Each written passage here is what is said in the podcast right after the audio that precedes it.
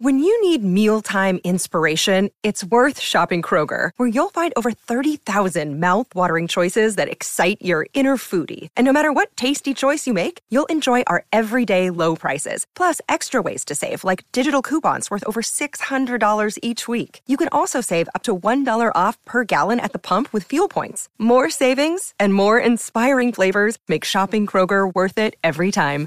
Kroger, fresh for everyone. Fuel restrictions apply. Hey guys, it is Ryan. I'm not sure if you know this about me, but I'm a bit of a fun fanatic when I can. I like to work, but I like fun too. It's a thing. And now the truth is out there. I can tell you about my favorite place to have fun Chumba Casino. They have hundreds of social casino style games to choose from, with new games released each week. You can play for free anytime, anywhere. And each day brings a new chance to collect daily bonuses. So join me in the fun. Sign up now at chumbacasino.com. No purchase necessary. Group. Void prohibited by law. See terms and conditions. 18 plus. Hey guys, it is Ryan. I'm not sure if you know this about me, but I'm a bit of a fun fanatic when I can. I like to work, but I like fun too. It's a thing. And now the truth is out there. I can tell you about my favorite place to have fun Chumba Casino. They have hundreds of social casino style games to choose from, with new games released each week. You can play for free anytime, anywhere. And each day brings a new chance to collect daily bonuses. So join me in the fun. Sign up now at chumbacasino.com. No purchase necessary. Group. Void were prohibited by law. See terms and conditions. 18 plus. Daily Premier League action and reaction. This is Football Social Daily. Cool. Blooming hell, it's cold. That's what we get for having our headquarters in the North Pole. Saves on, saves on business tax and all that kind of thing. Let me just get into the log cabin that is Football Social Daily HQ. Oh. Oh, it's a little bit warmer in here at least. Welcome to the Christmas Day podcast, Football Social Daily, a very festive special. Let me get the fire started actually. 'Cause it's blooming freezing in here as well. That's better. Get that fire going. Oh, I can feel the warmth of that already. Lovely stuff. Hello, I'm Jim. This is Football Social Daily, the Christmas special in the Sports Social Grotto, where I will be spending Christmas along with some of my Football Social Daily co hosts. Over the next hour, we're going to talk about the year that has been in football, the highs, the lows, and talking to some of the people who you will know from the podcast throughout the year as well. All I have to do is sit here with my hot chocolate, very nice, and wait for my first guests to arrive. And it looks like they're already. Who's this going to be? Hey, it's Niall and Marley. Hello, boys. Happy Christmas. Hey, ho ho ho! Is that what you're Ho, supposed to say? think so. Would you like what I've done with the place? I've gone for a vibe somewhere between Santa's grotto and Hugh Hefner's grotto. yeah, you've ended up dyeing your beard white, and now you look like Wayne Lineker. So God good knows what's that, going on there. Well, happy Christmas. Thank you for joining me for the Football Social Daily Christmas special. Plenty to celebrate. Another year of shows under our belt. A weird season of football and over 1.2 million listens to the podcast in 2020 as well. Wow, that's pretty good. I'm happy with that. Yeah, it's pretty good. So thank you. And thank you if you've listened to the podcast this year and contributed to that 1.2 million listens. This is our Christmas show. We're going to look back at some of the highlights from the last 12 months of football, some of the low lights as well, with various people who've popped up on Football Social Daily through the years. Starting with the dream team, Niall and Marley. So, my first question to you boys is going to be about your highlight of the year from a footballing perspective. What was the best? What was where did football peak this year for you, Marley? Oh, well, Steve Bruce hasn't been sacked, so.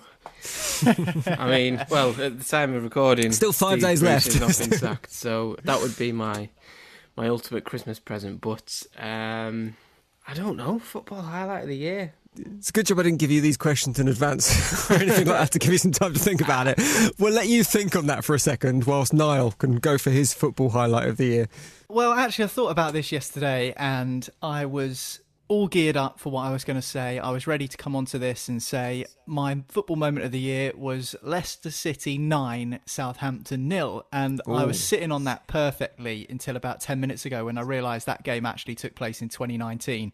Don't know if I can claim it as a 2020 moment of the year, but obviously being a Pompey fan, seeing Southampton concede nine goals, the biggest home defeat in Premier League history, I was sat there rubbing my hands together with a little bit of glee. I was willing Maddison on to score that free kick at the end as well to make it eight or nine. So um, yeah, that was a moment for me that I'm not going to forget as a as a Pompey fan.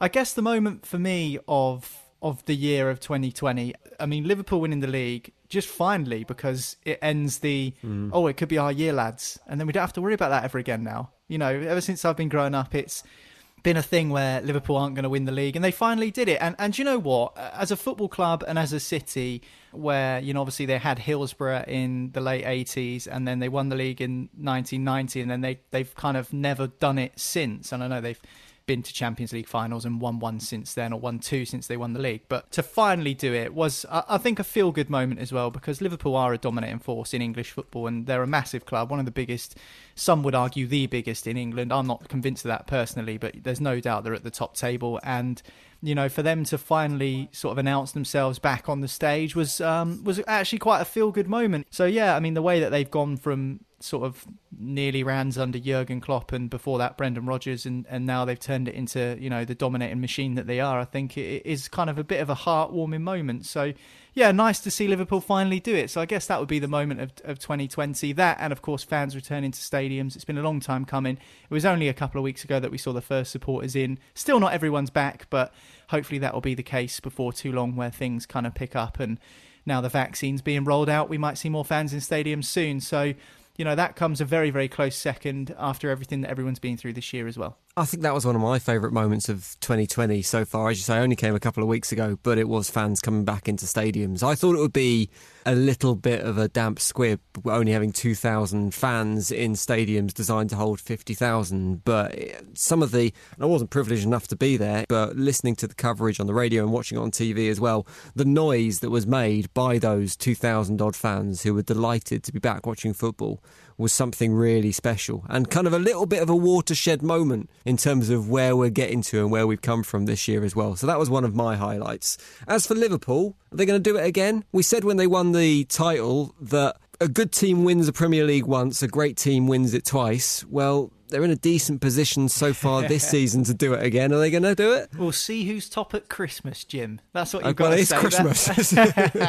That's, the thing isn't it? Although it Christmas this year is only 12 games into a season. So it doesn't Yeah, really, it's not the same. Very, very true. I see what you're saying, and normally the barometer for Christmas is like halfway through the season, isn't it? But obviously Yeah. not not the case this time around. I mean, you can't look past them doing it again. I mean, considering the injuries they've had recently, and they've been able to still pull results out of the bag. And Jurgen Klopp's been saying that he couldn't have simply couldn't have done it without his youngsters, and they've really stepped up to the plate. And even like in the absence of Alisson, you saw Kevin Kelleher playing in goal and.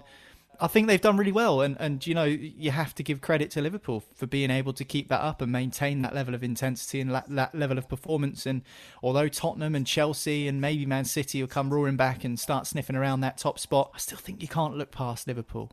Um, the hunger from last season, I think, is still there. They've had adversity to deal with, two big injuries to Van Dijk and to Joe Gomez at the back, and um, Alex Oxlade-Chamberlain as well with a knee issue. Thiago was out for ages with a knee problem, so yeah, I mean, you can't look past them. They're still getting results without their key players. So, I mean, I fancy them to do it again personally. Right then, Marley, you've had a bit of thinking time. Have you managed to come? I mean, I appreciate that um, for a man that deals solely in negatives, it's difficult to come up with a footballing highlight of 2020. But have you managed to work one out yet? Uh, I have, yeah. I am negative in, in my coverage of, of Newcastle because there's not much else to be. there's not much to be positive about. But also, this whole year is is is just one massive negative, isn't it? So it was always hard uh, to reflect on something that was so positive. But when fans came back for the first time, and it was the Charlton fans who managed to to wait for seven or eight months, however long it had been, waited that long, got back in the stadium, and then managed to boo the team off. Of the left game early as well. Yeah, they, half of them went early, and the other half stayed to boo them off. And I just thought that is petulance and a level of of um, waiting for that chance and, and having that pent up anger and thought, sorry, I'm going to boo these lads off because they're rubbish. Can you imagine that? Getting to It's a game for the first time, or the, the night before a game, going, "Oh, I'm really missing booing my team. Yeah. what I'm missing more than anything Oh. is hurling abuse at my defenders." To be fair, I am missing chanting in the away end about my own team. I do miss that a lot. I'll be honest. All right, well, let's move on to the next bit. Well, I want to ask you well, there's always someone who's getting a lump of coal at Christmas. So this year, who is it for you from a footballing perspective? Who is on your naughty step? I'm going to come straight to you, Marley, because then you, if you say no, we can give you some thinking time and come back to you again. uh, have, have you got anyone for your naughty step? I can't not say Steve Bruce. Is your answer going to be Steve Bruce for everything in some way? Yeah, maybe. I can't. I can't promise I'll change. Yeah, sorry. I'm, I could go for something more serious, but I'd probably just go for for Bruce. I think. Are you not being harsh on Steve Bruce? Because No. we were talking, we were talking pre-season about how Newcastle were going to do, and you were you were qu- quite pessimistic about your chances of even staying in the Premier League. At least from the results he has got, you are going to stay in the Premier League, even if it is by the skin of your teeth. So that's that's surely that's achieving something. Well, yeah, but that's not the. That's not the what what you want. You don't want to be. I mean, we've been back in the Premier League now for three or four years after a season out, and you, you when you get to that that far into the second spell, you don't want to be aiming to survive. You want to be aiming to actually think, right, we've got a good team here. Let's go and see where we can get. Let's try and get tenth, or let's try and get comfortably surviving. You know, to get fifty plus points. And whenever I don't think we're ever going to do that because he's he's so negative that he thinks that that is basically that's what he's done all his career. He's he's fought relegation with crap sides, Wigan, Hull, these Sunderland, these these players, these teams have have never had any talent, and when you've put him in charge of probably his most talented squad, which he's got now, he's got you know forty million pound Joelinton. I know he's he's not great, and you've got players like St Maximin, Almiron, Fraser, Wilson, and we're still playing very negative football, and he's he seems to be bowing to the system that Rafa Benitez left, and Rafa left with such a, a poorer squad than Bruce inherited. I mean, because Bruce has, has actually got a few players to make us more offensive, and he just doesn't do it. So, for me, uh, like a year of watching that. Oh, is there, an, is there any part of you that would like to see if a new regime comes in? And we've talked about Newcastle takeovers a lot on the podcast over the last 12 months. If a new regime came in and said, right, we're going to have some faith in the manager, we're going to give him some funds to build the team that he wants to build, give him 300 million quid or whatever it is to invest in the playing squad. Is there any part of you that would like to see him continue in post, or is that it? If, if it does happen, if a takeover happens, is it goodbye, Steve? Welcome, I don't know, Thomas Tuchel or whoever you end up getting. Um, no, not really, because the I mean he's been in charge about eighteen months now, and he hasn't shown any sort of willingness to go and attack games and to to use what he's got in an attacking sense. Like he plays, you know, Jeff Hendrick every week, and Jeff Hendrick is is a sort of solid but very unspectacular player. He doesn't really do much. He doesn't beat players. He sort of passes sideways and backwards from a right midfield role, and that isn't what you want from your wingers. He doesn't show. he- You know, he's got Fraser on the bench.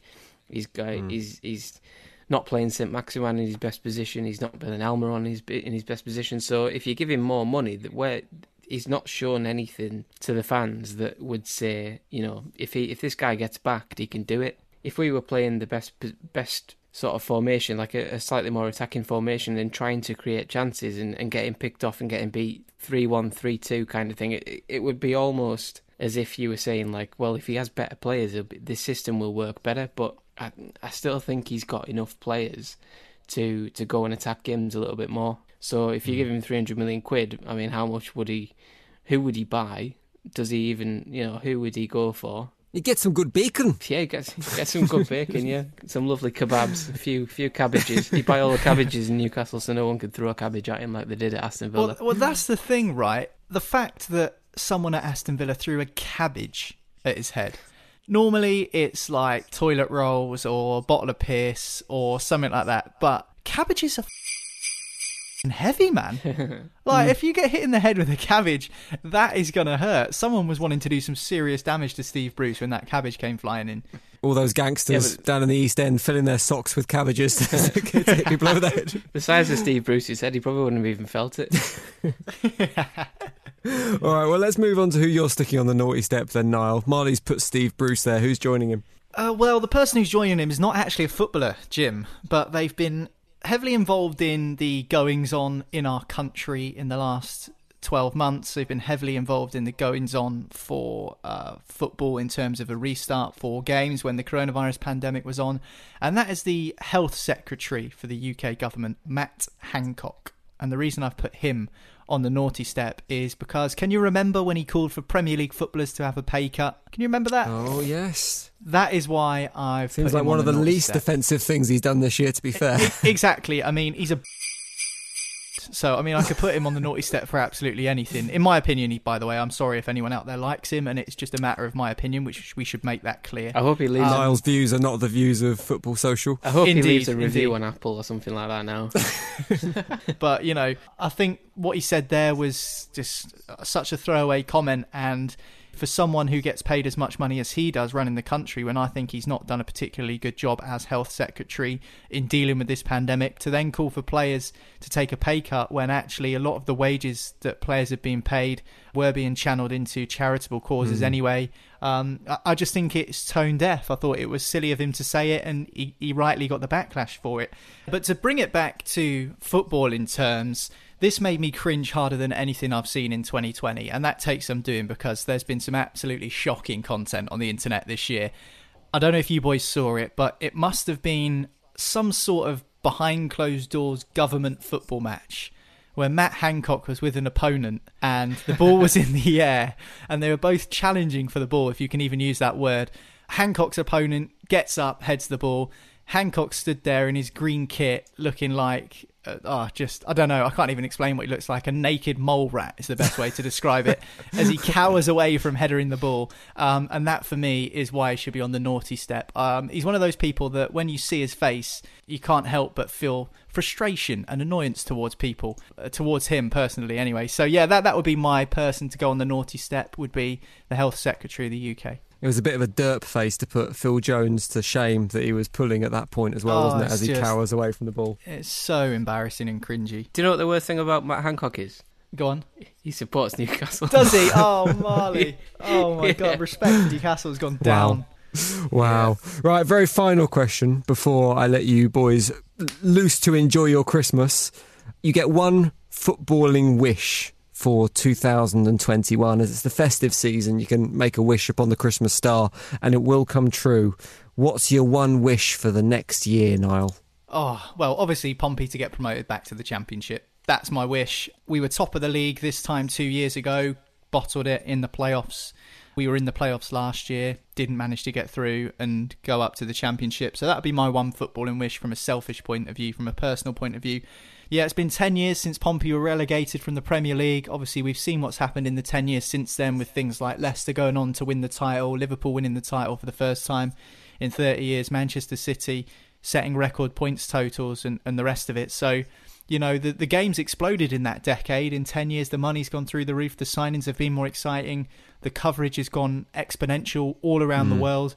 And obviously, we get a chance to talk about that every day on the podcast on Football Social Daily. So, the fact that you can talk about West Ham, the fact that Marley can talk about Newcastle, the fact that Steve can talk about Liverpool, and everyone else can talk about their clubs.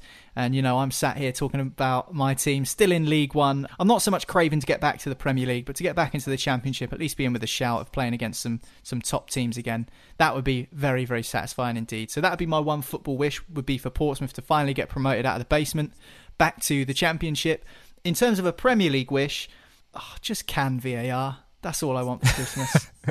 Forget Mariah Carey. I just want VAR gone. That'd be Get rid of it completely. Not try and get it right, just get rid. I think there should be a vote on it. I think there should be a vote on it. So I could accept if Premier League clubs all sat in the room like they do often, like they did with the EFL bailout recently. Twenty clubs, all the chairmen sit in a room, and the chief execs they they you know club together and put their heads together, and they decide what's best for the future of the Premier League. And you know if there's 14 people that vote yes, we're going to keep it, then we keep it. But I they mean, would, I every- think, though. I think I think a vote would just keep it. I don't think there's going to be a situation where it goes. I just think we're too far down the line, and you can't now get rid of it and go? Back to what there was before. seasons. We're I just in think it, it, it. it was always going to be a watershed moment. Once it was introduced, there was never going to be able to go any going back from that. So I think we're stuck with it. And I think if you had a vote, people. I mean, it's not right at the moment, 100%, but I think it will always be there in some form. And I think Yeah. Premier League clubs would probably support that. Yeah, fair enough. You know, that would be my wish. I mean, I don't like VAR. I've never advocated it from the day it was kind of mooted that it could Mm. be introduced. So, I mean, I'm not going to do a U turn on that now and say that VAR has changed my mind because it simply hasn't. And I think because we talk about it so often on the podcast, that kind of proves my point there. Even though that's an unlikely Christmas present, you know, that's something I would want. Another one would be something Marley touched upon earlier stop being racist. Just stop. Please. I mean, stop even doing anything that could potentially be purported to be racist. You know, Yeah. Marley mentions the Millwall fans booing the players taking the knee, and the narrative was from those supporters that did boo that BLM has been hijacked by a political organisation. Forget that. I mean, does it really mean that much to you that the players kneel that you have to boo? Like, mm. all it is is players getting down on one knee. They're not defunding the police or they're not attacking capitalism. They're not doing it. They're not supporting it for that cause. Why do we need to congratulate Millwall for the way they dealt with it second time around? We don't. That should just be how it should have been done in the first place. So yeah, I mean, for me, that's that's one thing that I'd love to see stamped out. I think everyone would love to see that stamped out. At least anyone who's got a, a modicum of you know sympathy and empathy for those who have suffered with issues of abuse in the past. So. So yeah, for me that would be another thing. So I know I'm probably writing a scroll out as long as Father Christmas's arm of all the things I want to be uh, given this year as a Christmas present. But the main one would be Pompey getting promoted, and then of course two smaller ones, VAR being uh, removed from the game, but more importantly, racism. I mean, miracles aren't really possible. So I think if we're going to pick one, we have to pick the more realistic out of the two. So we'll go for the end of racism rather than Pompey getting promoted. Mar- Marley, what's your uh, Christmas wish? Oh, where do we start? I've got a few. Bruce sacked. um, Eddie. Howe, Eddie Howe appointed Jurgen Klopp to stop moaning at Chris Wilder every chance he gets over random things like you know everything he can possibly think of uh, with scheduling and uh, and squad rotation and subs and everything like that. VAR to stay, but the rules to be more fair to everyone in terms of soft penalties and ridiculous handball rules. That's probably the one thing, to be fair. The, the handball rule and the offside thing to be cleared up a little bit more. Um, and to not not see players get caught offside by the shoulder that they didn't even score with or something like Mm. that. Like the Bamford one against Crystal Palace uh, a while back was was a joke, and there's been a few decisions like it, but all all sorts of things. That probably out of all of them, for the good of the game, probably the the offside slash handball rule with the growing pattern in the game coming in that you can smash a ball from two yards away at, at a defender, and if he's got his hand by his side, it'll probably get given as a penalty under the under the laws of the game. I think that's stupid. I think we're we're cutting off our nose to spite our Yeah. face in that kind of Hmm. that that kind of situation because it's only a matter of time before people get um, get caught doing it and then really kick off that you know everyone sees that it's just it's not really fair on the defender who d- literally didn't have a have a chance because he was trying to get his arms behind his back or something like that. Yeah, a few. I mean, can I wish for more wishes so all these things can can happen? Can I do that? It's always thing? good to have a few things on your Christmas list, a few like a, a big long list, because then you know you're probably going to at least get one of them. Even though I had massive Christmas lists when I was growing up and still never got a Mr. Frosty. Yeah, yeah, yeah, I mean, I mean, hopefully something's It's good to see the scars still there. Very much so. Uh, gentlemen, go and enjoy your Christmas. Go and drink and be merry. Uh, thank you very much for joining me in the grotto. Yeah, and Merry Christmas to you, Jim. Thanks for everything um, over this year, 2020, being involved with Football Social Daily. And thanks to everyone who listens as well. It's been a pleasure to be a part of it, and we'll carry on as long as the people are enjoying Football Social Daily. We'll continue for as long as we possibly can. So thanks, everyone. Thanks for featuring on the show as well. And thanks, everyone who's left a review and uh, listened to any podcast. We really do appreciate it. Nice one, guys. See you later. Bye. Cheers. Bye. Bye. See ya. See ya. Lovely stuff. Lovely start. I wonder who's going to be joining me next in the Sports Social Grotto. We'll find out after this. Football Social Daily. Subscribe to the podcast now so you never miss an episode.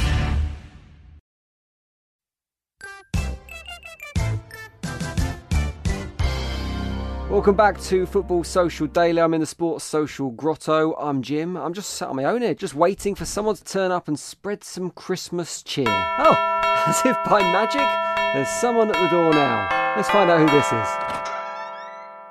Ah, Steve and Ant. Hello, boys. How you doing? Hello. Ho ho ho! Merry Christmas. Merry Christmas. Obviously, we're in the North Pole here. There aren't any restrictions on travel between tiers, so we're all right. We're all okay. We're safe side of the law. But thank you, thank you for visiting me in my Christmas grotto. You're welcome. It's uh, you've really gone to town with the decorations, Jim. Thanks, mate. Can I get either of you a drink? Uh, I'll have a zero percent Heineken, please. Zero percent Heineken. And Uh, is there a vegan equivalent of eggnog? uh, is that actually egg in eggnog?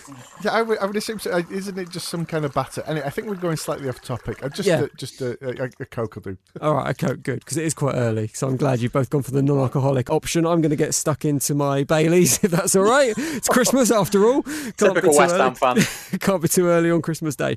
So, welcome to the grotto. I've got some crackers here for you to open. Each ah. cracker's got a football-related question in it for you to answer. So, are you ready for the first one? Yeah. You pull this one with me, Ant. All right. Okay. So this one, there's a little motto inside. It says, "It's a time for gifts and Christmas cheer." Who's been your footballing hero of the year? There's a Cliff, Cliff Richard song that's taken straight off. Steady. right. So, other than Cliff Richard, who's been your Christmas hero of 2020? And I think there's there's only one person it can be, and technically, as a City fan, it should pain me to say this, but Oh. he's done such an amazing job. Um, it doesn't even h- make me wince to say it. It's got to be Marcus Rashford, or should I say Marcus Rashford, MBE. Uh, no doubt, uh, by the time we, we, we're all back to whatever is the new normal, he'll probably have done something else, become Sir. But quite simply, a, a young footballer should be out crashing cars and getting in trouble with wives and girlfriends and, you know, breaking uh, restrictions of what's going on and where he's supposed to be. Not actually doing something good for the community and really helping out people that are very in need. And not only that, but making not just a, politician, but a prime minister and an entire government change their mind and go back hmm. on their word, not once, but twice. So Marcus Rashford, hands down, hero of the year. It's been absolutely incredible what he's done this year. I mean, it's nice to see a footballer using their platform for good, but a footballer that's not only used their platform to not just action social change, but action political change is virtually unheard of. My favourite bit of the whole Marcus Rashford story in 2020 was when he appeared on the news wearing black fluffy slide-on slippers, which I thought was absolutely brilliant. It's like complete disregard for the footwear etiquette of appearing on the news. Uh, Steve, who would be your hero of 2020? I, I did have Marcus Rashford down uh, for it. I don't think there's any other choice. Difficult to argue against it, it's isn't very it? difficult, but for the purpose of entertainment, I, I'll throw an alternative up because it's very clearly Marcus Rashford. But for the pure sake of sport, um, let's just kind of say mine. Mine would be would be Jordan Henderson. I knew it would be Jordan Henderson. Yeah, absolutely. I think you know the guy is in the thirtieth year of, on the planet, and it's took him that long for him to be recognised for the footballer and human being that he is. And he's proved all these doubters wrong, and his influence is now very, very apparent on a football pitch when he plays.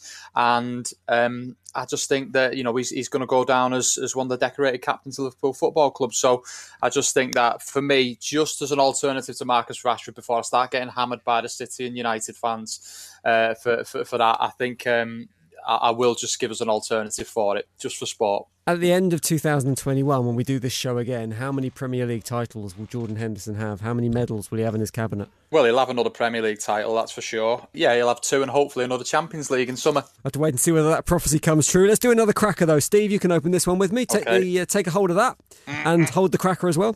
And That's how you what, Ant, you can tell Jim's had a drink, can't you? Like, you know, Jim's getting very loose. bit, bit handsy. Oh, yeah. right, right, give a give a pull on the cracker. Really? Right, there we go. Let's see what this what this one says. This one says My eyes. Christmas is a time of plenty, but what will you take away from 2020. So I think this is talking about a festive highlight. What has been your highlight of the year? A year of lowlights, undoubtedly, but there must be something that you'll take away as a positive from this year from a footballing perspective, Steve. Oh, this is really well. It is, and it isn't really difficult as a Liverpool supporter uh, because I'm going to be so biased on the thing. And again, you know, I welcome the reviews coming in, but for me, um, 24th of June, uh, Anfield Stadium, Liverpool four, Crystal Palace nil. I think that that was the moment when we knew that that we'd done it. Mm. Um, but obviously, Man City went to Chelsea the night after and, and lost two one. Um, but I think that that was the the moment where we thought actually it's done. Um, you know, I mean, it, it, it, panned out. The word is we didn't actually have to win another game, really, and we still would have been champions. But um, I think that that moment amongst you know me and the Liverpool fans, that was the point where we thought, oh yeah, we, we've actually got over the line. And I think that feeling after 30 years of of not doing it, and, and yes, obviously there was plenty of trophies along the way, um, but that was the one that we wanted. And, and, and on that Wednesday night, let me tell you, the, the feelings were, were, were incredible. So for me, rather biasly and, and, quite indulgently, but let's be honest about that's what the listeners are used to when you hear me on the podcast. um, it's it's it's when we we, we cemented um, uh, you know number nineteen. I didn't mind Liverpool winning the title. I know a lot of people seem to get quite upset because the by season didn't count. That's why. Well, well, do you know what? I like it when there's a changing of the guard. I think it's nice when new pretenders come in, and the same with Manchester City when they won the title for the very first time. It was nice to see someone else who wasn't the same old, same old challenging at the top of the table, which is why I think this season looks quite exciting with potentially a Spurs or a Chelsea pushing Liverpool all the way to that title next year. We'll have to see what happens in that one. As a Manchester City fan, though, Ant, by the high standards that have been set in recent years, I guess it's difficult to find a club highlight from the last 12 months. I mean, there was there was that uh, blatant disregard of the guard of honour uh, from Bernardo Silva drinking a cup of tea oh, when Liverpool on. came came to that the stadium. classless. um, so, to, from a club point of view, but in terms of the year as a whole, what I've gone for is something that actually sums up not just the football season, but like the year we've all experienced. And yes, obviously, you know, um, I can appreciate why Steve's gone there, but I think there was one moment which really summed up 2020 and um, well, it was the first match back after the Premier League restarted in June, and it was the very first game where we saw all the players take the knee before kickoff. Mm. But that's not my moment. I mean, that okay. was very powerful. It really was, uh, because both of those things were overshadowed by the ultimate "you had one job" moment. End of the first half, Villa keeper uh, catches a free kick. I think it was from Oliver Norwood, falls backwards into the goal, carrying the ball over the goal line by about two feet. The referee doesn't get a signal on his watch to say it's a goal, so allows uh, people to play on. And VAR don't review it because they believe in the technology so much it mm. can't mm. fail. And it leads to all sorts of things happening, including the fact that, you know, because it was the first time such an error had occurred in more than 9,000 matches using the system. Um, but then a statement was released where Hawkeye said it unreservedly apologised, as if Hawkeye was a person or an actual computer with a personality. He's, in, he's, like one of the Marvel superheroes, isn't he? he's, he's the one. he does the goal line technology, and you've got Wolverine. He does VAR. but I, th- I, think in terms of the year that we were having, it was the football equivalent of finding out that Santa doesn't exist. Because up until that moment, is the one thing where everybody went, "Well, you know, VAR will get it right eventually." Because look mm. at goal line technology. Goal line technology. It's always going to work. It's always going to be there. And uh, the other thing from it was they said said it didn't work because the six cameras uh, that we have couldn't see the ball crossing the line even though there was six other angles where everyone could see it crossing. Interesting comparison, comparing it to finding out Santa doesn't exist as well. Let's hope that never happens because he 100% does exist. Uh, let's do another yeah, cracker. That, that, would ruin everything. You can pull this one out. All right, uh, I'm, I'm going both double hander this one. Right, thank you very much. Uh, nice to see you both very wearing erotic. Let me read the motto in this one. This one says, "Managers are used to getting flack, but who'll be the first to get Santa's sack?" So who's going to get the boot first? We've obviously seen one manager get the boot so far in Slaven Bilic at West Ham, replaced by Sam Allardyce with mixed results so far. So who's going to get the boots next? Who do you think's days are numbered? You can go first on this one, Ant. Well, uh, looking at the table, and there's only one name that stands out, even in the whole bottom half. And it is traditional at this time of year to see a man in red and white get the sack. Um, but I'm not talking about Chris Wilder at Sheffield United. I'm talking about the other team uh, that wears red and white that are near the bottom Jurgen. of the league. Oh. Uh, uh, and uh, that is Arsenal and Mm. Mikel Arteta. Now, I like Arteta. I really do. I think he was a class player. Uh, I think he's, you know, d- done great things as a as a in management as well. Even though, you know, he's only just starting out and he's uh, top dob top top job career. But uh, as as an assistant, he was a crucial part of uh, City's back to back Premier League wins. Um, but when I look at just the rest of the teams around, he's the only manager in the bottom half of the table that's got to be nervous right now. Mm. And because I think uh, Sheffield United have shown faith in Chris Wilder. I think uh, Brighton are very happy with Graham Potter and what he's doing there.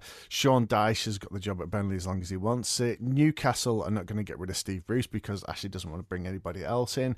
And just looking around, you go, Roy Hodgson is just there until he leaves, basically at Crystal Palace. I can't see that that changing anytime soon either. So it comes back to uh, Arsenal and Arteta. Now, I think Arsenal really believe in him and they've obviously backed him over leaving Ozil out of the squad, but at the minute, that lack of a player like Ozil in the team seems like the one thing that they really need. And as much as the the niceness is there, and as much as the the fan TV hasn't quite got on his back. I, I don't think Arsenal will stand for it if they slip down any further and find themselves in that relegation zone. Mm, it's a dodgy old period for Arsenal, and things don't look like they're getting better anytime soon. Can you see beyond Mikel Arteta as the next manager to get the boot in the new year, Steve? Unfortunately, I can't. And, you know, we've talked about it. Well, we've talked about it a fair bit in recent weeks, haven't we, on the podcast? And I just think that it's a shame, really, all round, because he was brought into Arsenal as this kind of young, progressive coach who'd had mm, just uber success at, at Man City as Pep's number two. And certainly responsible for a lot of the day to day stuff on the training ground and stuff like that, and very highly thought of the players. So I think he was appointed with very, very high hopes at Arsenal. And I think a few of us at the time went, "Phew, that's a shrewd appointment, you know, when they did it. And it's it's a funny one because managers live or die by the results. That there's no getting round that, and ultimately the book does stop with them. But I'd feel as mitigating circumstances were Mikel Arteta's concerned. I think you know he's inherited a squad, um, and yes, he has signed players in the last you know twelve months. There's no doubt about that. Um, but I think he's largely inherited quite an unbalanced squad, and he's he's he's inherited a squad that has a very obvious cultural issue, um, as the fact that a lot of them don't. And that is not an easy thing to do in two Not a very transfer festive windows. word, Steve. I apologise. Well, I mean, if you sprinkle sprinkle some tinsel on it, yeah, yeah, that's it. I'll put some, uh, uh, you know, reindeer dust on it. But um, I just think that all them circumstances are going against Mikel Arteta. He can't fix it in, in two transfer windows, which which he's had, and um, I just hope they stick with him um, because you know earlier on we were saying you know Arsenal playing good football, they're getting some decent results. You know the the, the record at the Emirates was very very good. green shoots there, weren't there? they- exactly. And I just think that I hope someone at Arsenal is brave enough to go, you know what, let's kind of stick with this because United have give have give that Joker two years in the job so far. And, um, you know, if they win the, the game in hand, I think what are they three points behind uh, top place in the Premier League? And I think Yeah. we're all gobsmacked at United are there, let's be honest about it. Um, but I think that the, the proof is in the pudding where they've gone. Actually, we've took a lot of flack over the two years because we've had some real lows, but th- there's definitely signs that, that there's um, a recovery underway at United. Um, and if he picks up a trophy this season and finishes in, and finish second, for example, I think you know they'll be very optimistic. And I think that Arsenal have got to look at that and just go, let's keep a bit of faith with him. And through good times, bad times, let's give the lad two or three years in the job. Uh, but I just can't see it. I think they'll bottle it. Um, and I think you know I do agree that he will be the first name uh, to probably go in the new year at some point. And I think it depends where Arsenal are. If Arsenal are 15th, 16th with 10 games left and it's and it's squeaky bum time, I think they'll make a change. And I think they'll probably move for Allegri, um, who's been out of a job for a little bit now. Because I think the other manager that seems to be in vogue and mentioned with all the other top jobs, Pochettino, probably won't go to Arsenal. So Um, very, very um, troubling times, and, and I feel for him because I genuinely think there's a good coach in there, Mm. uh, stroke manager, whatever his job title is, and um, uh, Mikel Arteta to agree with Ant. They did know it was going to be a risk, Arsenal, and they knew it wasn't going to be the safest appointment, and there was a certain amount of rebuilding to do. So I just hope they do give him the time, because I mean, it, as hilarious it would, as it would be to see Arsenal get relegated, I don't think They- it's going to happen. They will give him the time. Right, it's three o'clock. You've got half an hour to clean your desk. yeah, maybe so. And speaking of which, I think I should let you boys go and enjoy your Christmas. So thank you very much for visiting me in the grotto. Go about your day now, and happy Christmas. Oh, happy Christmas to you two boys as well. Big Christmas hug. Ah, Ah, lovely. Lovely. Shut the door on your way out. Don't let the heat Right. out. See you later. Bye, Santa. Bye. Bye. I'm not Santa. See ya. Bye. Bye, bye, bye, bye, bye, bye, bye. Off they go. Into the snow in the North Pole. But I can't see the weather out there putting off a few more guests to join me over the next few minutes. Plenty more to talk about from this year, and hopefully another visitor to the Christmas grotto in a bit. Listen to the latest Premier League news, updates, and match reports now. Head to sport-social.co.uk.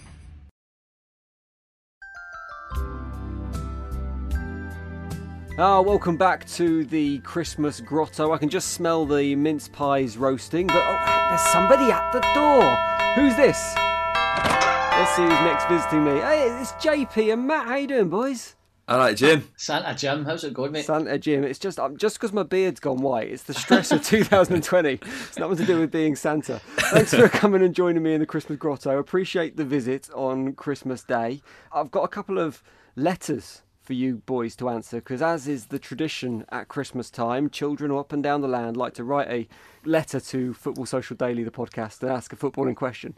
So that's what we're doing today. Uh, before we get onto that, I was just curious as to whether either of you had a footballing highlight of 2020. There's been plenty of lowlights this year, Mm. but is there something that you'd class as a highlight, Matt? Yeah, there is. Um, do you want me to elaborate on that now? yeah, please. Be a bit Right. boring if you just went, yeah. Then we left it. My footballing highlight of 2020 might seem small in terms of um, the achievement, but it was watching Man City lift the League Cup Mm. at a full stadium at Wembley in March before obviously all the lockdown came in. It was our um, highlight of the season. Um, the only trophy we won, and plus the fact it was a full stadium as well. That's my highlight of uh, 2020. Do you feel still feel a sense of accomplishment winning the League Cup because it is it's the lesser of the competitions, isn't it? But it is also the competition that Man City have kind of made their own. Absolutely, and it was one that um, David Silva wanted to win in his last season, and to see him lift it as captain, you know, that was um, that was nice knowing it was his last season as well. And you know, we have got re- recently, especially, we've got a, a good history in that competition, and with the result against Arsenal, we could be going to a fourth straight one. And interestingly, there could be fans there as well. There's suggestions that they might postpone the final to a point maybe after Easter when hopefully fans can get back into stadiums and it could be played somewhere potentially outside London. Yeah, it well. said um, they said they're pushing it back towards April time. So you know, if that's what they wanted to do in in order to try and maybe get fans in the stadium, then yeah, I'm all for it. JP, what about you? Have you got a footballing highlight from the year? Yeah, uh, really the sublime and the ridiculous for me. Um, uh, you know, I'm, you know for a fact I'm going to shoehorn in here Celtic's quadruple treble. Of course. Here we go. um, now we could dedicate the whole podcast to that, but I'll move on. World record, all the rest of it.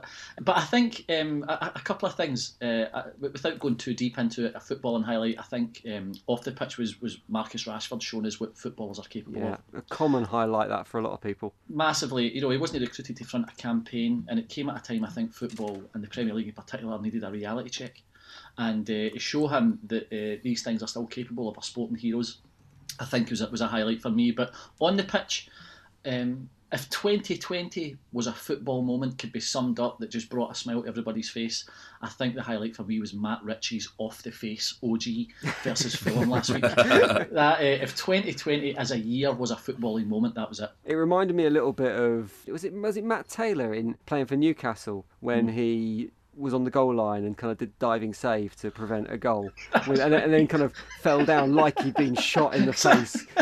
Oh yeah, when the ball hit him in the chest, yeah, yeah. it was kind of a similar action to that, wasn't it? Matt Ritchie's own goal. It was like that. Uh, it was like that famous scene in Platoon when Willem Dafoe's on out to the knees and he falls backwards. well, nice highlights, boys. Let's get on with answering some of these letters that have come in from genuine children up and down the UK. The first letter that's come in is from Sally, aged six and a half. She says, My Christmas wish is to know which Premier League football manager would you say is most like an item of Christmas dinner and why are they like that item of Christmas dinner? JP, you can go on this one, tackling all the big questions on this special festive show. Yeah, I like it, man. Paxman-esque. So I've got a couple here, if you'll indulge me for Oh, two seconds. Um, first is Big Sam, Sam Allardyce, just back in the scene, like the Brussels sprout. Now, you don't think or talk about it all year round, then boom, out of nowhere, it's forced upon you by someone, right? Now, again, the same as every other year, it keeps coming back. Nobody really likes it. Now, Jim, I know you had a wee uh, tweet about this the other day there, but never actually says so. So as a result, it keeps coming back time and time and time again. But inevitably, it only does two things. It leaves a bad taste in your mouth when it arrives, and a bad smell when it exits. Very the good. other I, is, I, have to, uh, say- I have to say, with the Brussels sprout thing, it is like Sam Allardyce because there are a few people who like it, but they're definitely in the minority. Well, so yeah, I'm, I'm seeing that. I'm feeling that one. Fair point. And uh, and the other's Mikel Arteta. He's the parsnip. Looks great at the start. It's fresh, enticing, something a wee bit different. But if you leave it in your plate too long, it all goes horribly long, cold, mushy, and useless. Great answers, JP. The the bar's been set high, man. Oh, abso- absolutely. But he's already took one of mine. I was going to say Sam Allardyce. Oh, what, what, what were you comparing Sam Allardyce to? I was going to compare him to the turkey on the plate because it's traditional when it comes to uh, English Christmas dinner, Mhm. and it also gets better with a lot of gravy on it. And Sam Allardyce is the kind of guy that strikes me to like a lot of gravy. yeah, Sam Allardyce. I reckon he's straight out of the gravy boat on Oh, Christmas Day. I reckon he drinks pints of it, me. Uh, do you know who else was was- actually talking about gravy? Brendan Rodgers came into my head as well because he is the gravy. No matter what's going on, he wants to pour himself all over it and make it all Mm. about him. Some good Christmas dinner football manager comparisons there. We'll move on to the next letter that's come in. This is from Little Tommy, age. I don't know, age two, let's say. Genuine letters, like I say. Uh, it says Dear Football Social Daily, Christmas is a time for giving. So, who from the world of football would you like to send a present to, and what would you get them that they really, really need? So, Matt, you can go first on this one. The present I'd like to get um, a football manager would be to Jurgen Klopp. Now, there's a few comparisons about his um, his new veneers looking like um, one of Mr. Ed. So I would like to get Jurgen Klopp some new veneers that slightly less resemble that of a horse. Okay, that, I could see that being a very uh, decent gift to give him. A bit of humility as well, I think. that's Jurgen it. Klopp could do with in terms of having a gift. Uh, JP, what do you want to gift a member of the footballing paternity? Well, actually, I'm going to be very generous as it's a season for giving, and I'm going to give this gift to everyone involved in the Premier League on the pitch, off the pitch, and in punditry, whoever faces a microphone or a camera, and it's a thesaurus. Because I cannot stomach anyone using any more of the lazy, nondescript, cliche catch all term quality. In particular, Shearer, Jenas, Keown, and all the rest of them. Talk about the specific attributes and characteristics of a player or team. Stop calling everything, oh, they lack quality here, or they've got great quality there. It's so lazy and nothing. And honestly, now that I've pointed out to you, listen for it. You'll hear it about eight or nine times every single match analysis any of them do. Probably largely on this podcast. I do like a football cliche every now and again. I kind of feel an element of warmth, like, like Mm. when you're when you're watching commentary and you get a player that does something wrong, and you get the commentators going, "Oh, you wouldn't get that from your Scholeses and your Beckhams." And, your... And I like the use of classing players as multiples, so I like an odd football cliche every now and again. Yeah, there- there- there's multiple term. You put an S in the end of someone's name. I know it's like uh, the- the- the- whenever they start using quality, or do they have enough quality, or they've got great quality. It reminds me of you know that scene in the IT crowd when uh, when they go to an Arsenal game and they're sitting in the crowd pretending and they've actually got a, they've got an app that gives them football banter and they get caught out of it. That's what it reminds me of. Good shout, that JP. Right before you go, boys, that's the letters out of the way. But um, I thought, as I'm giving everyone who comes into the grotto today, I'm giving them one Christmas wish, one festive hope for the new year. What would you like to have as yours, JP? VAR, VAR. I want the rules around it changed. Your hand cannot be offside.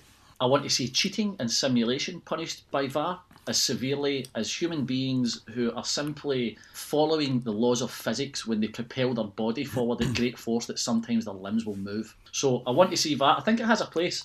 And I think there's going to be done for it, but I think the rules around it need to be changed, or it's only going to get worse. The simulation thing's really interesting because it's really difficult. No matter how many camera angles you have and replays you have, it's very difficult to prove intent because intent's something that happens in your head. Mm. Do you mm-hmm. think it's possible to be able to work out what is and isn't a dive purely using video referees? Probably not, but I think there are there are extremities of it that you can you can take it to. So, for example, Any you Aston the- Villa player.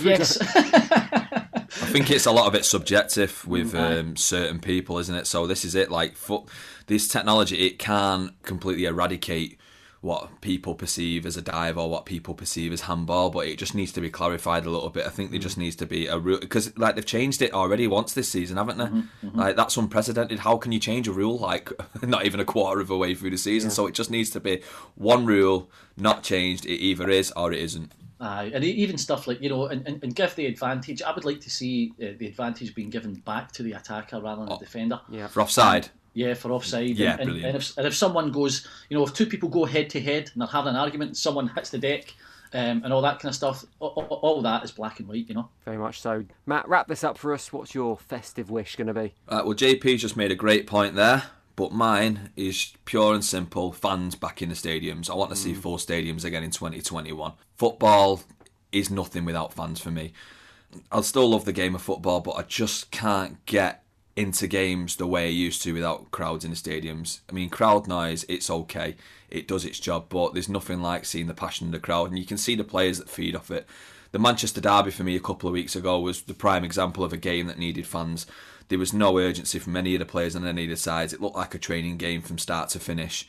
And these are the games that are missing fans the most. And yeah, that's that's absolutely what I want. Not just for football, but just for society in general, just to start enjoying things again. There certainly seems to be some teams that have suffered more with a lack of fans in the stadiums than others. I'd say my team, West Ham, have probably actually benefited. There was such a negative, nasty atmosphere at the London Stadium. I think mm. getting rid of the fans has potentially helped David Moyes bed into his position a little bit more. But Manchester City, I mean, they've had some troubles this season. Would Yeah. you land any of that at the feet of the fact there have been no fans in the Etihad? in certain games, I can say that. Let's let's be real. Man City's atmosphere isn't the greatest. I know, and it does get um, fun poked at it from time to time. But when the players need a kick up the ass, as it were, um, the fans need to be there. The fans need to be being that twelfth man. You know, willing them on. That's what that's what sometimes players need. Unfortunately. You know, players are human and they have emotion, and sometimes you need that little bit of anger, that little bit of injection of energy from people screaming at you to go that extra mile. Guys, thank you very much for joining me in the grotto. I really appreciate your company. I'll let you go now. Wrap up warm because it's cold out there, but I hope your festive wishes come true and we'll see you in the new year.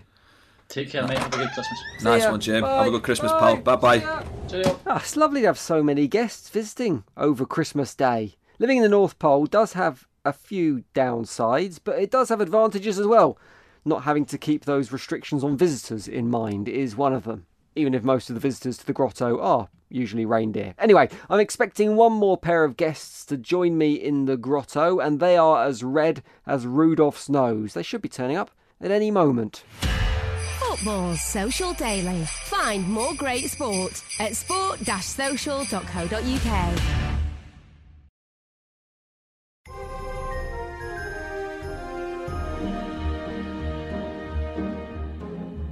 Welcome back to Football Social Daily, the Christmas special, live from the Sports Social Grotto in the North Pole. We've just about got enough time for one more pair of guests to join me before I have to go and stick the festive turkey in, or I'm a vegetarian nowadays, so tofu, I suppose that should be, which may be the most depressing thing that's happened in 2020. Anyway, anyway, is that the door? That's good timing. Let's see who's there. Look who it is. It's our kid and Jay Mottershead. How you doing, boys? Good, mate. Good. How are you? What do you think of the grotto? I'm loving it. I'm loving the setup here, mate. And not, you know, you've, you've gone all out.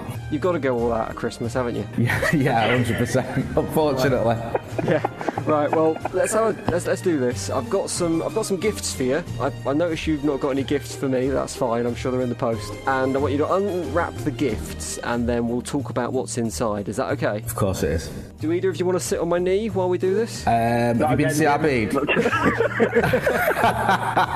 we'll just move on, shall we? Uh, right, David. Here's the um, here's the first gift. You you unwrap it, and I'll tell everyone what's inside it. Okay. So these are all appropriate for you two as a pair of Manchester United fans. They're all kind of gifts I've thought about. What you've got in there, you'll notice it's a book on how to be a PE teacher, but it's all written in Norwegian. Shots fired. what do you think that might be about?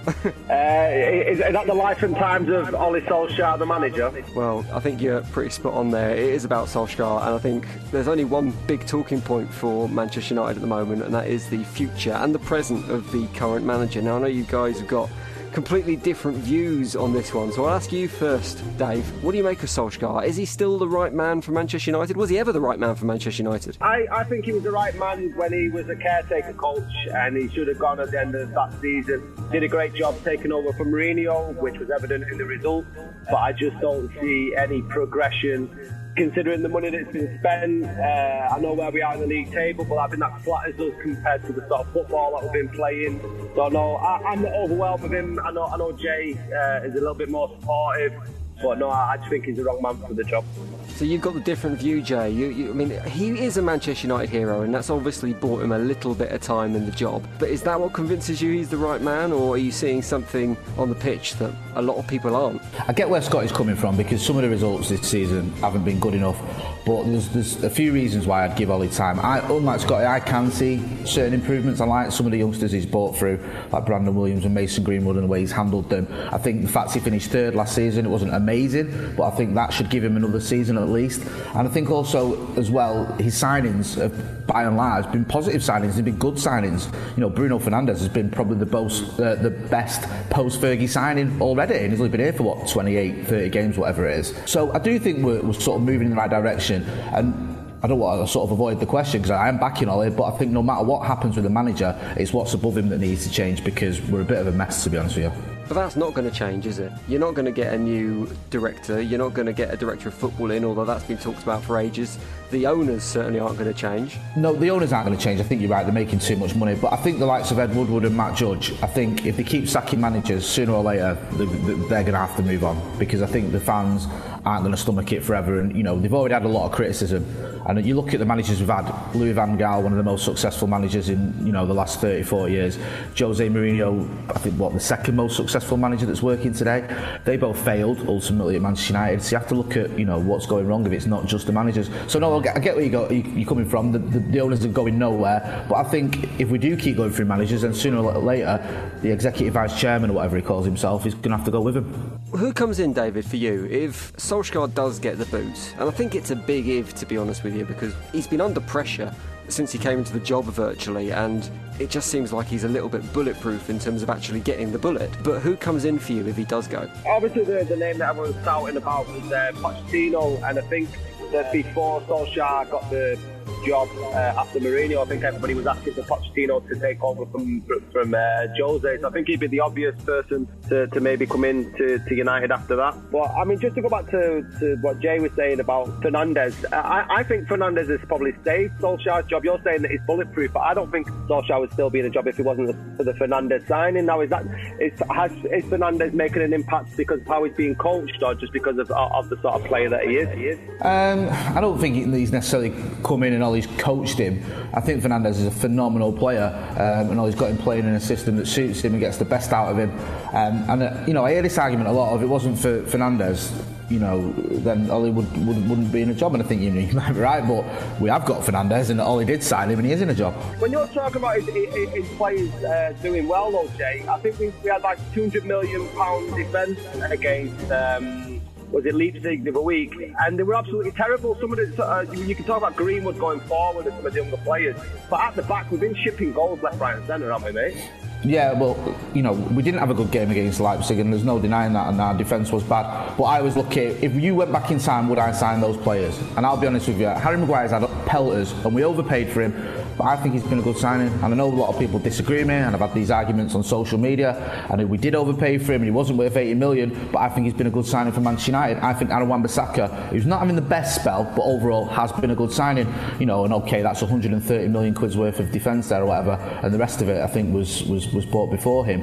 But by and large, I think his signings have been positive ones. They've been good ones, and he's not just you know people say about Ole, oh he spent X amount of money, but he's brought in money as well. You know, he's moved on the likes of Romelu Lukaku, who again there's, there's revisionism. Lukaku, oh you know he scored goals at United, he shouldn't have gone. He was awful. He's, he's he was an embarrassment. You know there was memes about him, Benny Hill music I constantly. guess the question is, Jay, do you give him another? Do you give Solskjaer another 130 million quid? Because that's what needs to happen, right? There needs to be more investment in the squad. Well, you you know, we're going about all, all, all he spent all this money, spent all this money. We finished level on points with Chelsea, and then went out and spent 200 million quid, and we spent a quarter of that. Do you know what I mean? And then we, we wonder why we're behind them.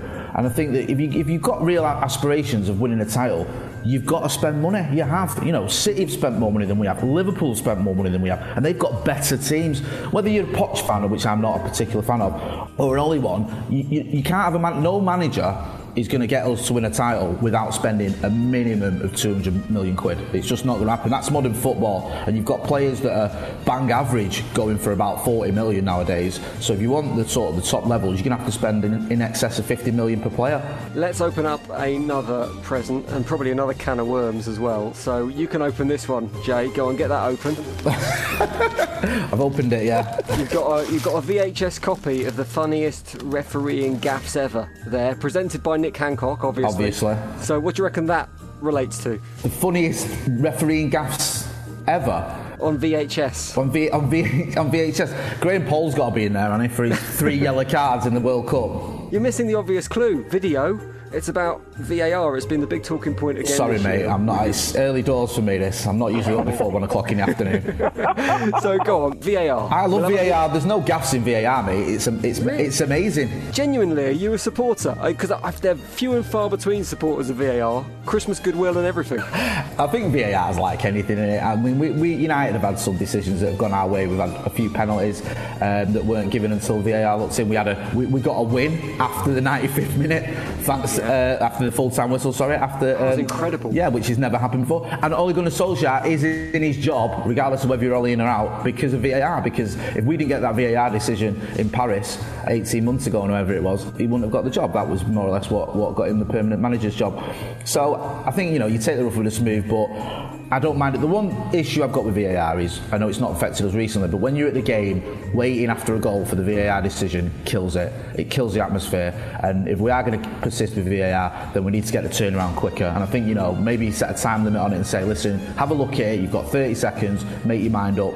Because let's face facts, before VAR, you, you only had real time as a referee or a linesman. So you know, give the, the powers that be 30 seconds or whatever to look at it and then move on because sitting there in the stands or standing in the stands waiting for two minutes to know whether you can celebrate a goal, it's not what football's about, is it? I've never been a big fan of VAR. I didn't want it introduced in the first place. I didn't really think there was a massive problem with decisions being got wrong. It was kind of part of the game. And one of the things I loved about football was the fact that the game that was played in the Premier League with 11 men at Old Trafford or whatever it was was exactly the same as the game that's played down the park with 11 lads on a field. And it's kind of another separator between the professional game and the grassroots game for me. That's why I didn't like it. But there have been mistakes, David. It's certainly not working to its full potential. Would you keep it or would you scrap it? I know, I, definitely scrap it, and I think that the majority of football fans would not begrudge the FA if they held their hands up and said, listen, we tried, we want to try and improve the game for decisions and stuff, but it's not worked. And I'm like you, Jim, I, I much prefer the, the human element. Uh, I liked going to the pub afterwards and having arguments because you couldn't see the replay or there, there wasn't a, a video uh, decision and then arguing the point. I, mem- I remember being at Old Trafford when I think Drogba scored against United and he was miles offside. Um, but you know, it, it, it should it, it should never have been given. But a human element. Like you said, when you when you go down to watch Sunday League and stuff, it is that sort of affinity of, of the game. And um, I, I just think that it, it, it's lost a hell of a lot of stuff by bringing in these uh, video assistant referees. Right, final gift. You can open this one, David. Get get your hands in that. So what you what you've got there is a bottle of hair dye, a set of hair clippers, and a really annoying football agent. Oh, So I'll be honest with you, I ran out of ideas a little bit with the last game. So, what are we you'd seen my talking grey- about? I thought, you, I thought you'd seen my grey beard by, by, this, by these games. We're all a little bit greyer after the last 12 months. So, what are we saying there? I mean, it's obviously Paul Pogba. He's been the subject of debate. In the last couple of months, we've had his agent coming out and saying that his time at Manchester United's over. It seems to me, Jay, that a lot of United fans are losing patience. Yeah, it's funny because when you said the big talking point before, I thought you were going to say Paul Pogba because it's just been non-stop on it recently. It's more Uh, a circus than a talk. yeah, it's, well, it's not even recently. This goes back. I remember 2012 when he before he went to Juventus, and it was you know dominating the papers. Was he going to stay? Was he going to go? Obviously, he went. Now we're back again. Mino Raiola seems to do these daily statements. Almost, you know, he keeps coming out with this about Paul Pogba wants to go and all the rest of it. Listen, Pogba said he wanted to leave um, two summers ago. He said he wanted a new challenge. Didn't get a move. He stuck around. But I think we- we're kidding ourselves if we think we can keep him. He wants to go. Just let him go. Let him go. Just try. My only sort of concern is that we reinvest the money in the squad rather than the Glazers.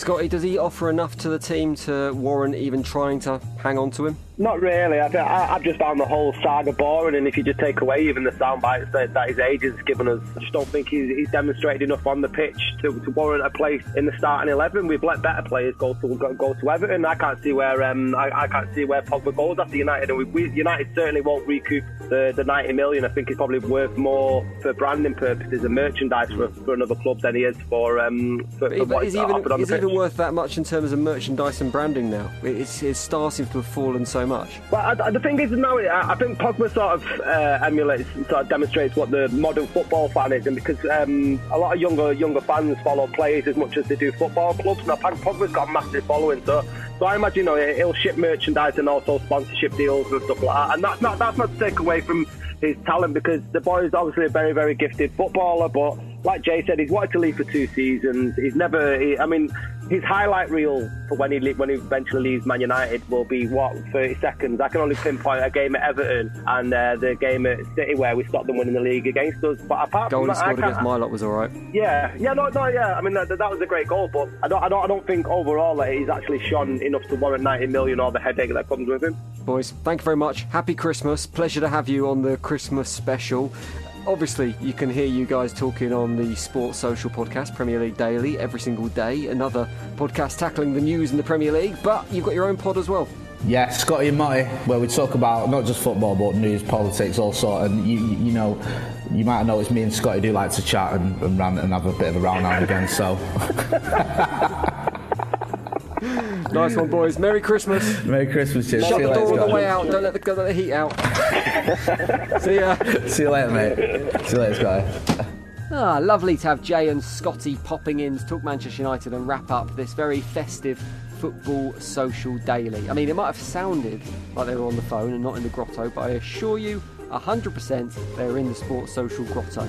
That is it for this Christmas special. Football Social Daily is with you right the way through the Christmas period. There is football to talk about, so we will be here to talk about it every single day, including a few more specials to come as well. Click subscribe now so you never miss an episode. And as your gift to another football fan, why not turn them on to Football Social? Get them listening in the new year and join the army of over 1.2 million listeners that listened over the last 12 months. Have yourself a brilliant Christmas and a happy new year, and we'll see you soon on Football Social Daily.